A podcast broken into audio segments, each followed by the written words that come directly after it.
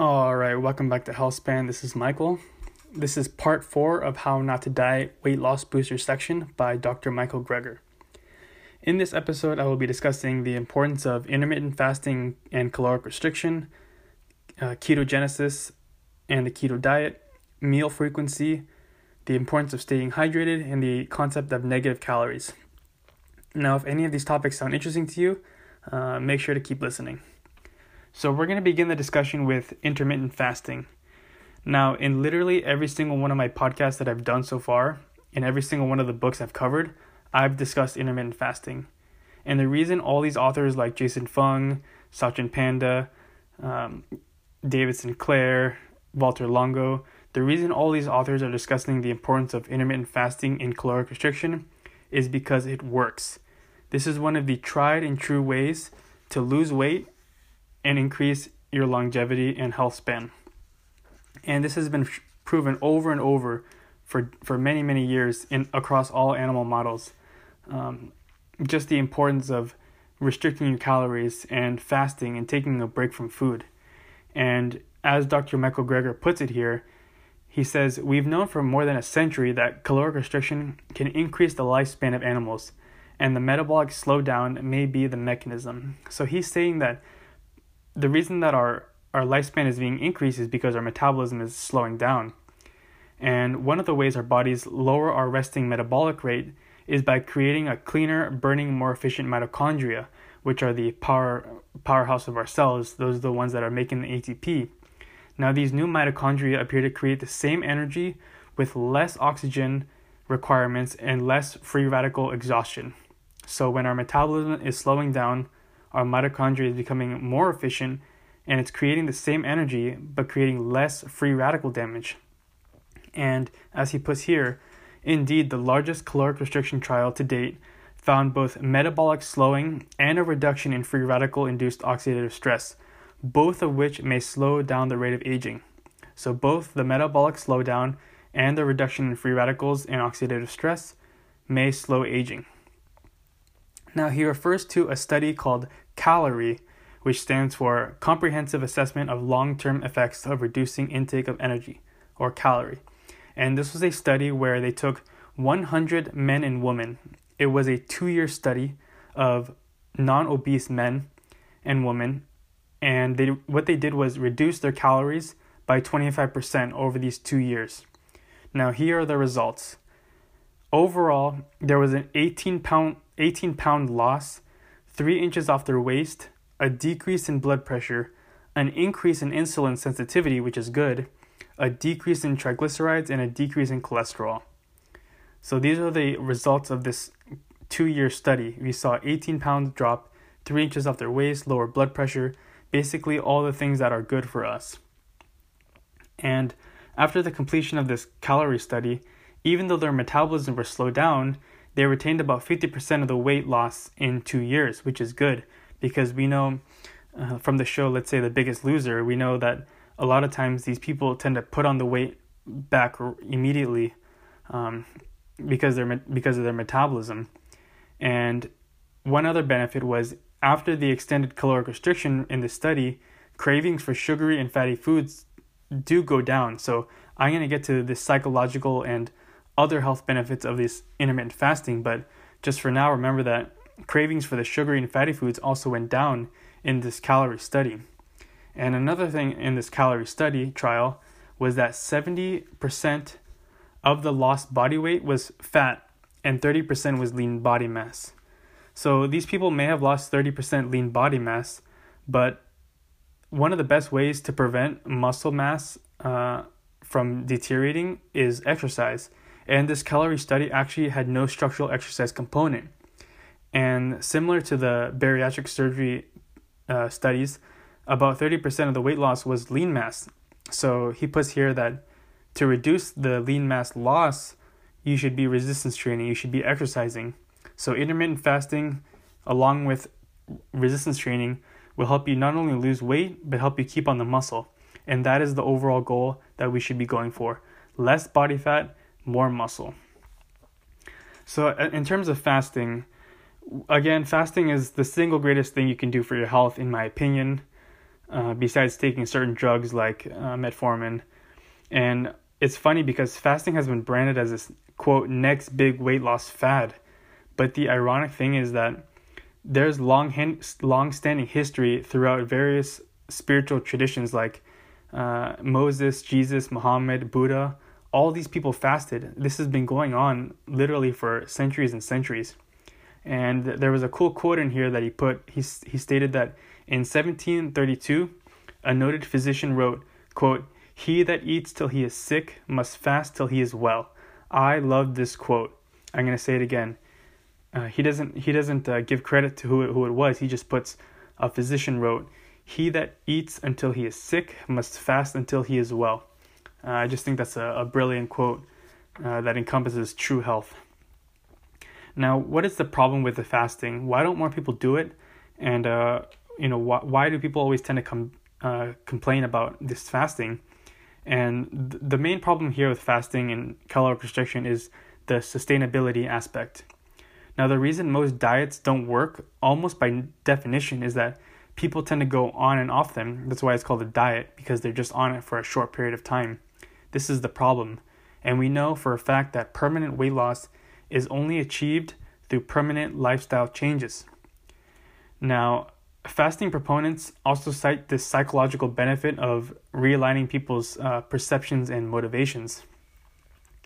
And there's this break from food that may allow us some opportunity to kind of pause and reflect on the role food is playing in their lives.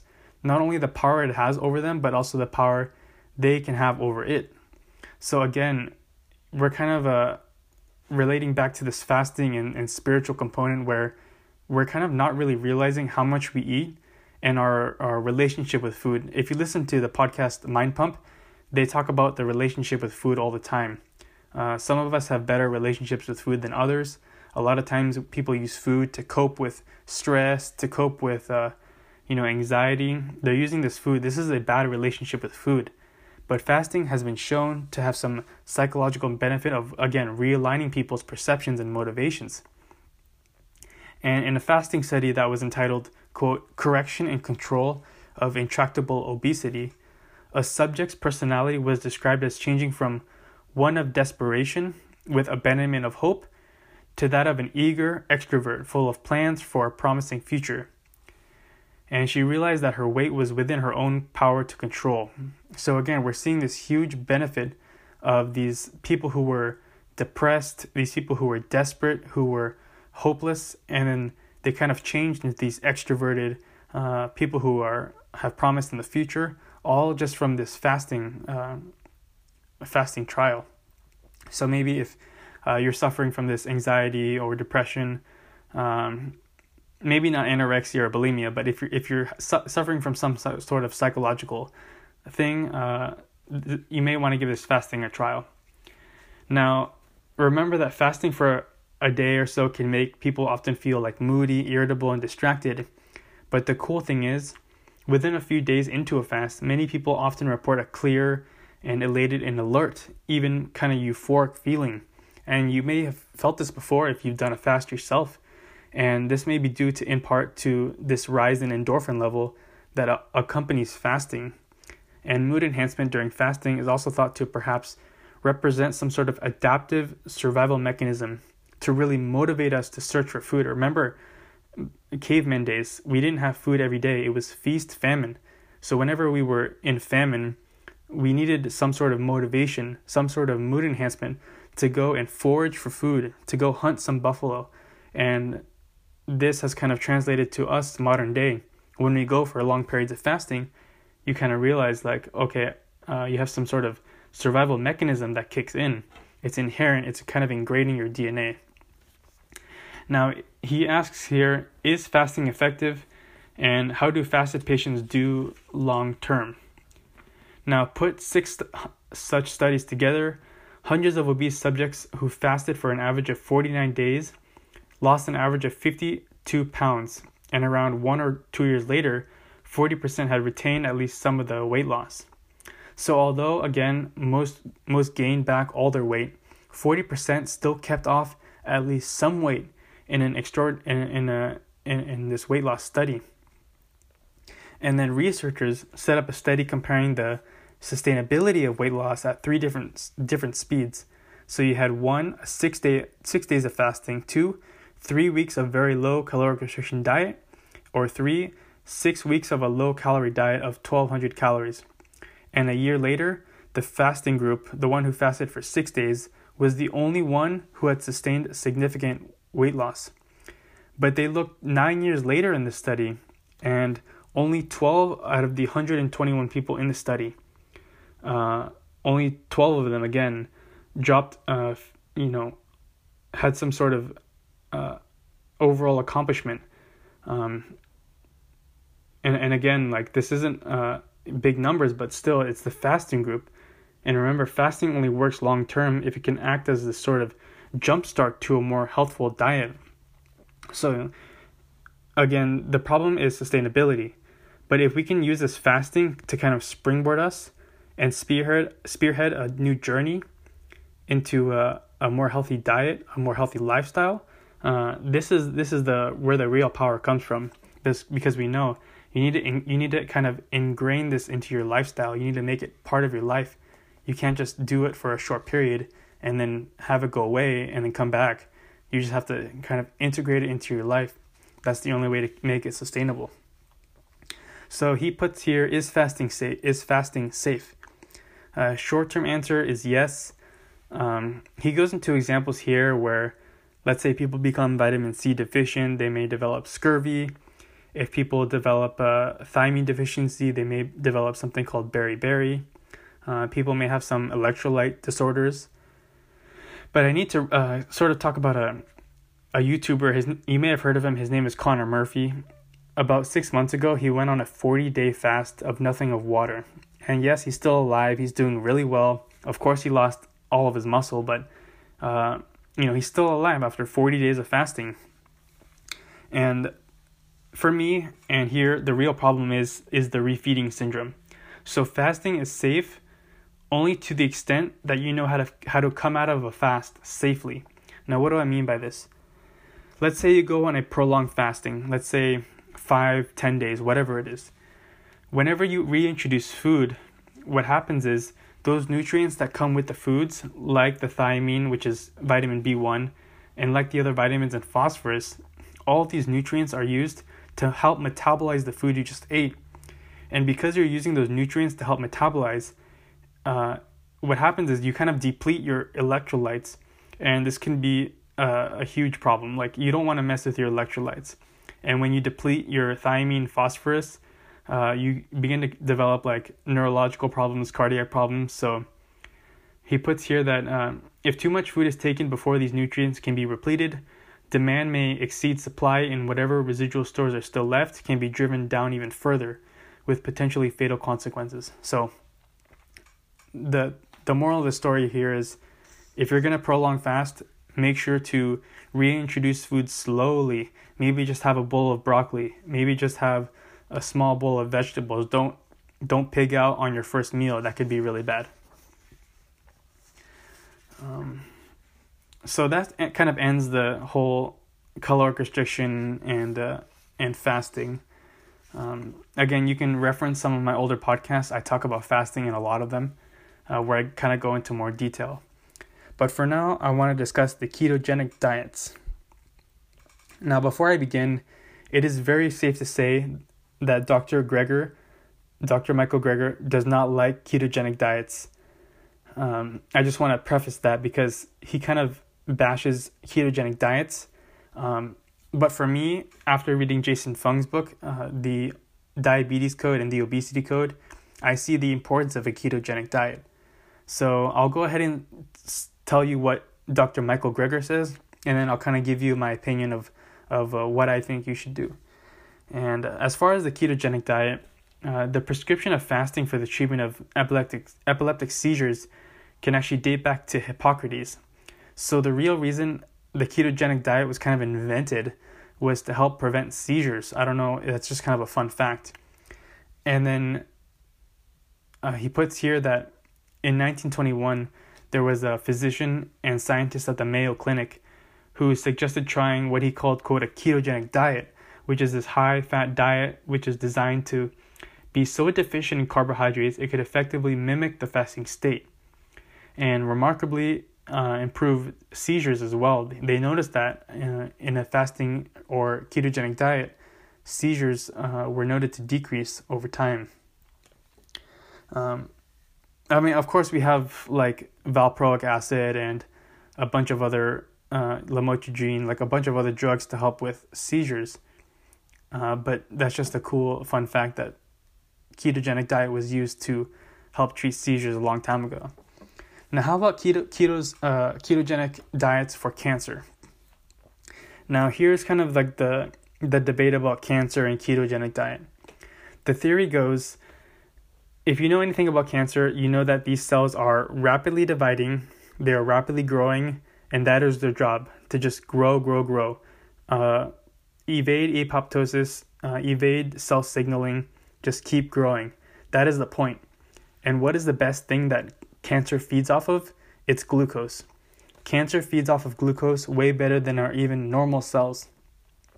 So the idea put forth is that if we can starve these cancers from growing, we could potentially uh, shrink the tumor and eventually use radiation or chemo to get rid of it. And there's this uh, idea, again, or hypothesis that cancer cannot feed off ketones as well as it can for glucose.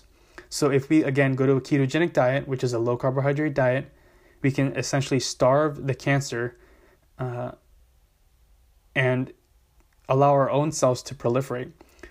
Uh, but he puts here that a common refrain is that, quote, cancer feeds on sugar. He says this is true, but all cells also feed on sugar. Advocating ketogenic diets for cancer is like saying Stalin breathed air, so we should boycott oxygen.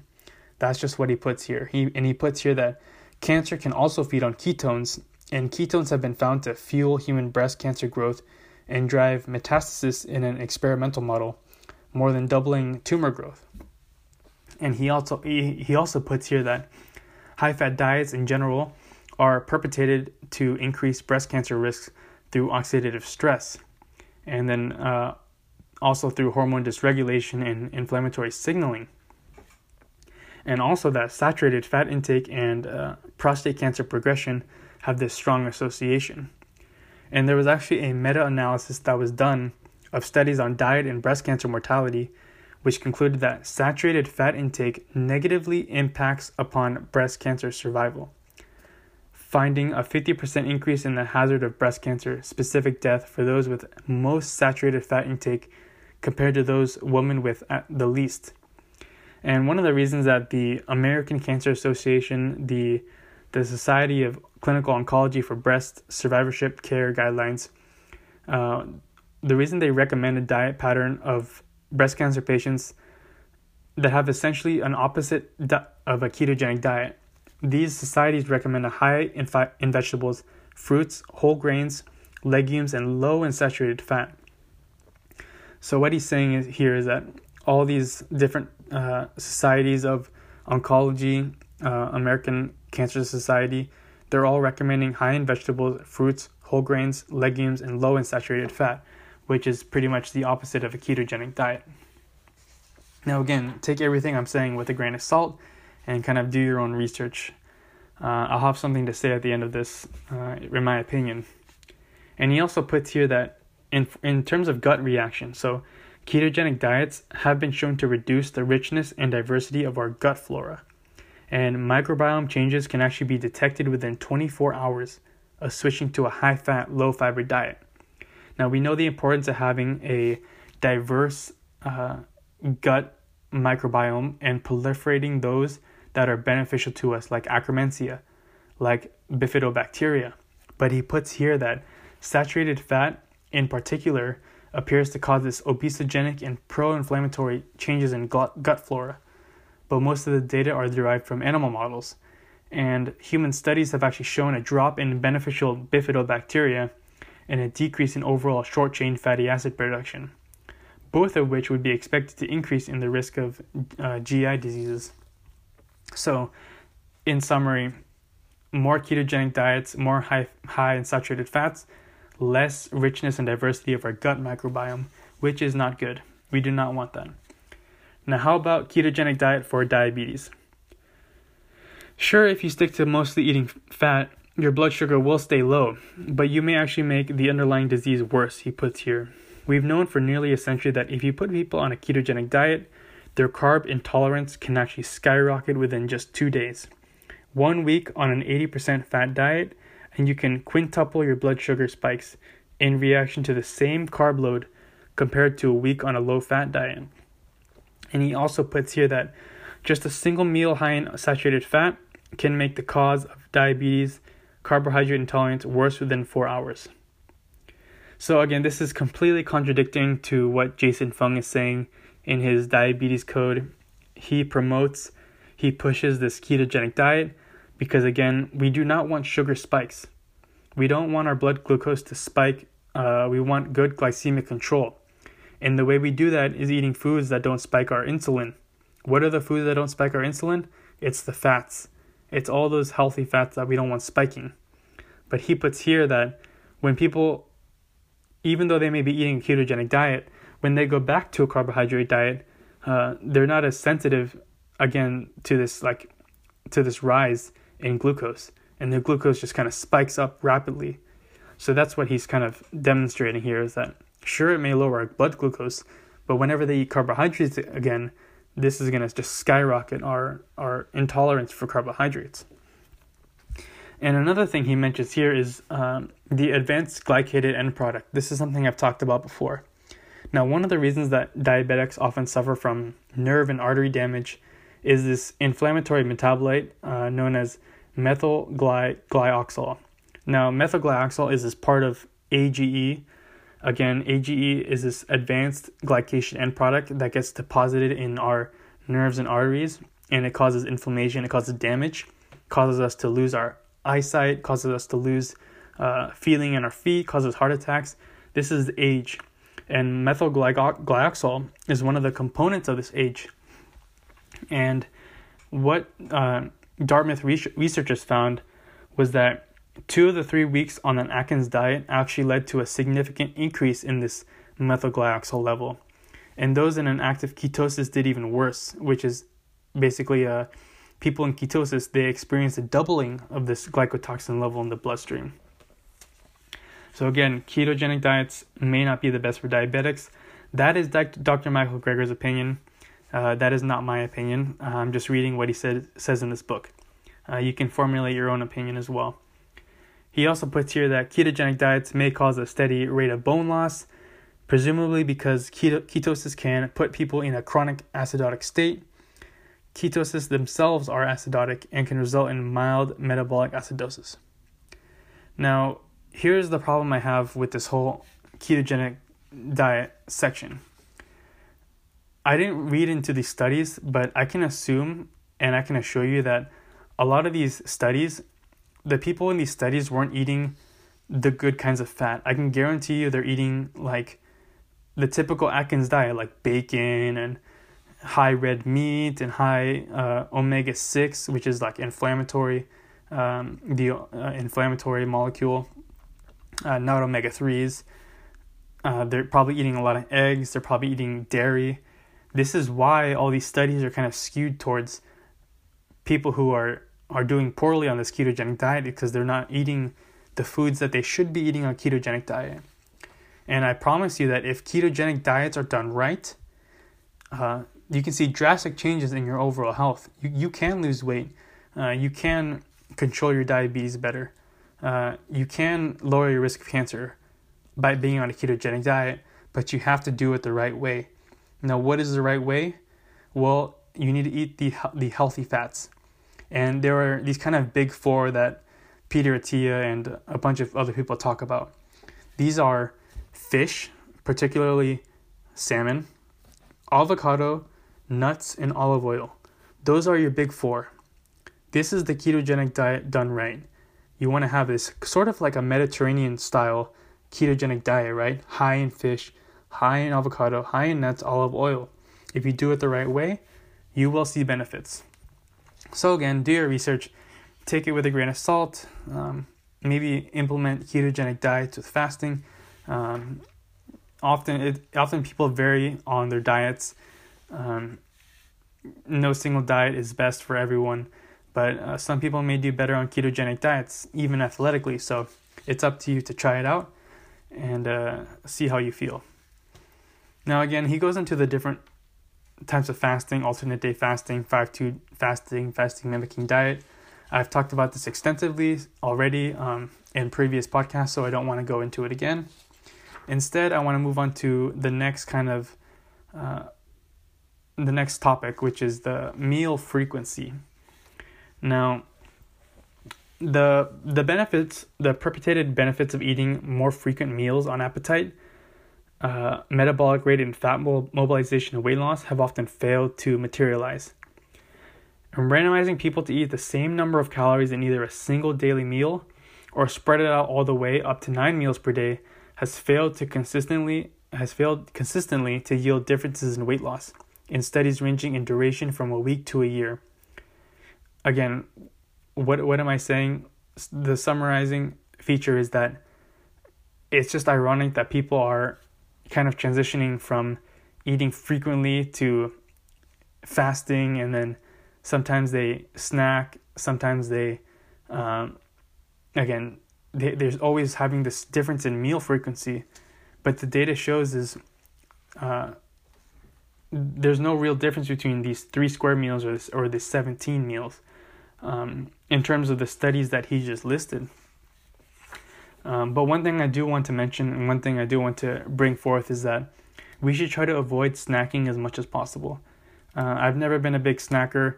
I don't recommend snacking, even if it is healthy snacks. I recommend eating two, maybe three times a day in a time restricted feeding window.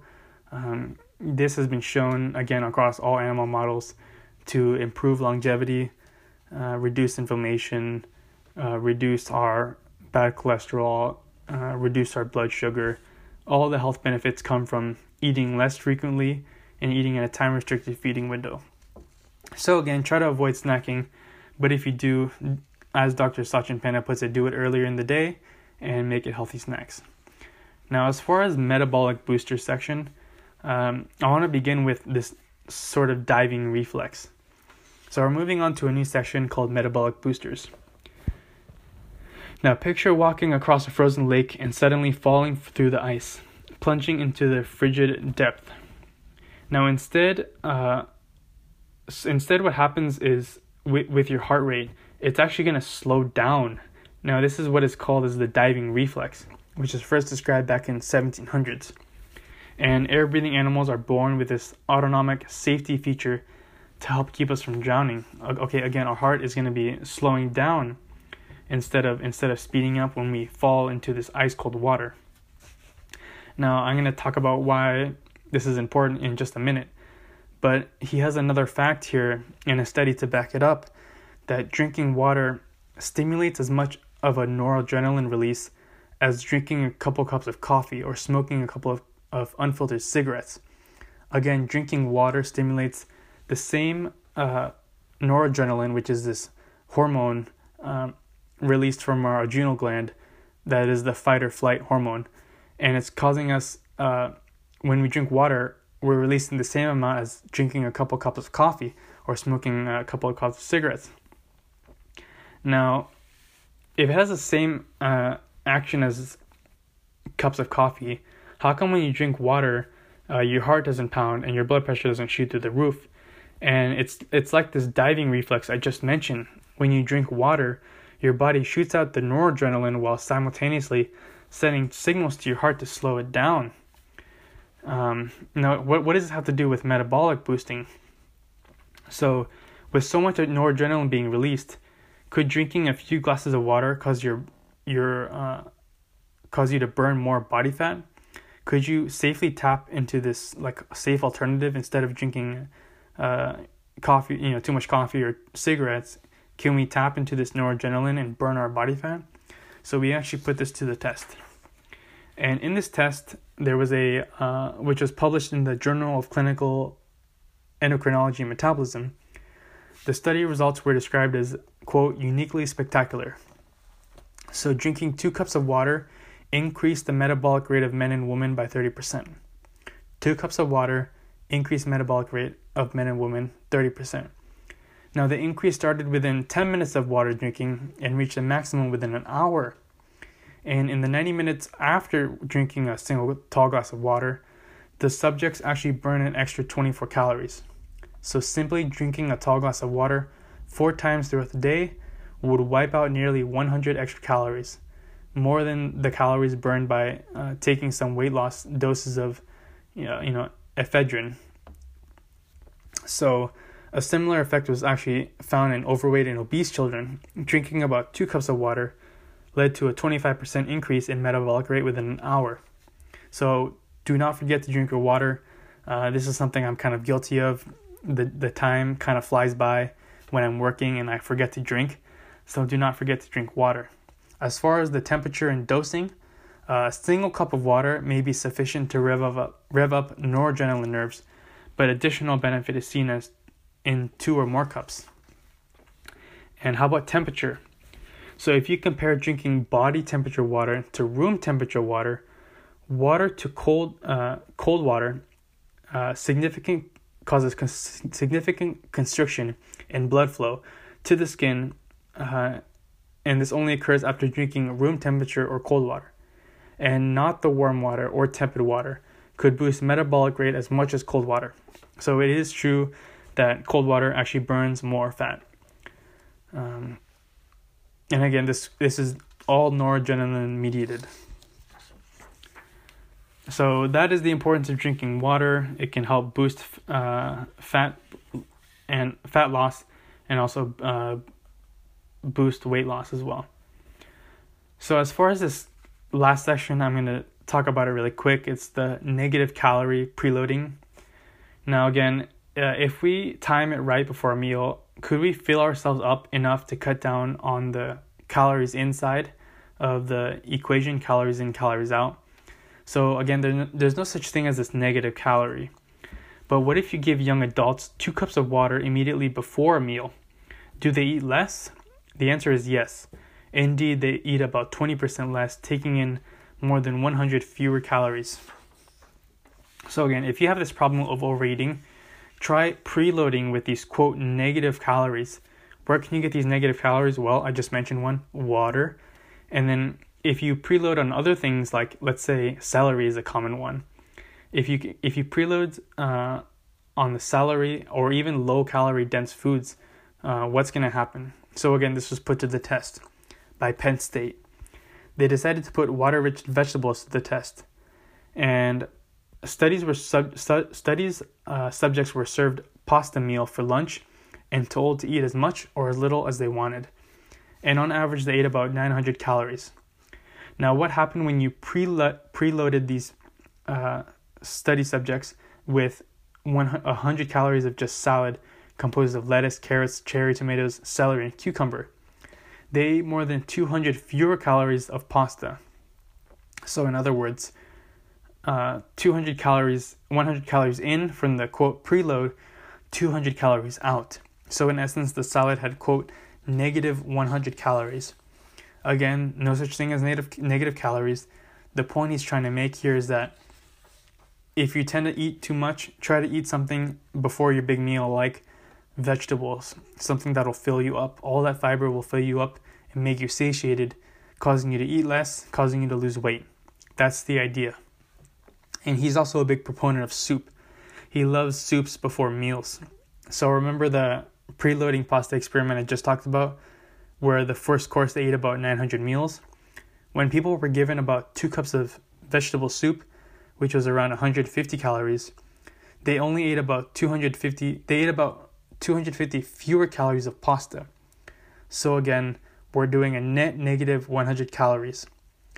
And again, overall, if you do this again and again, 100 calories a day can add up. So I'm about almost 35 minutes in, and I'm going to end the podcast here. I will do one more uh, section of his weight loss boosters, and then that'll be the end. So, again, I hope you enjoyed this podcast. I hope you learned a little bit about uh, intermittent fasting, ketogenic diet, um, some metabolic boosters, some ways to quote create negative calories. Uh, if you're enjoying this podcast, make sure to please leave a review.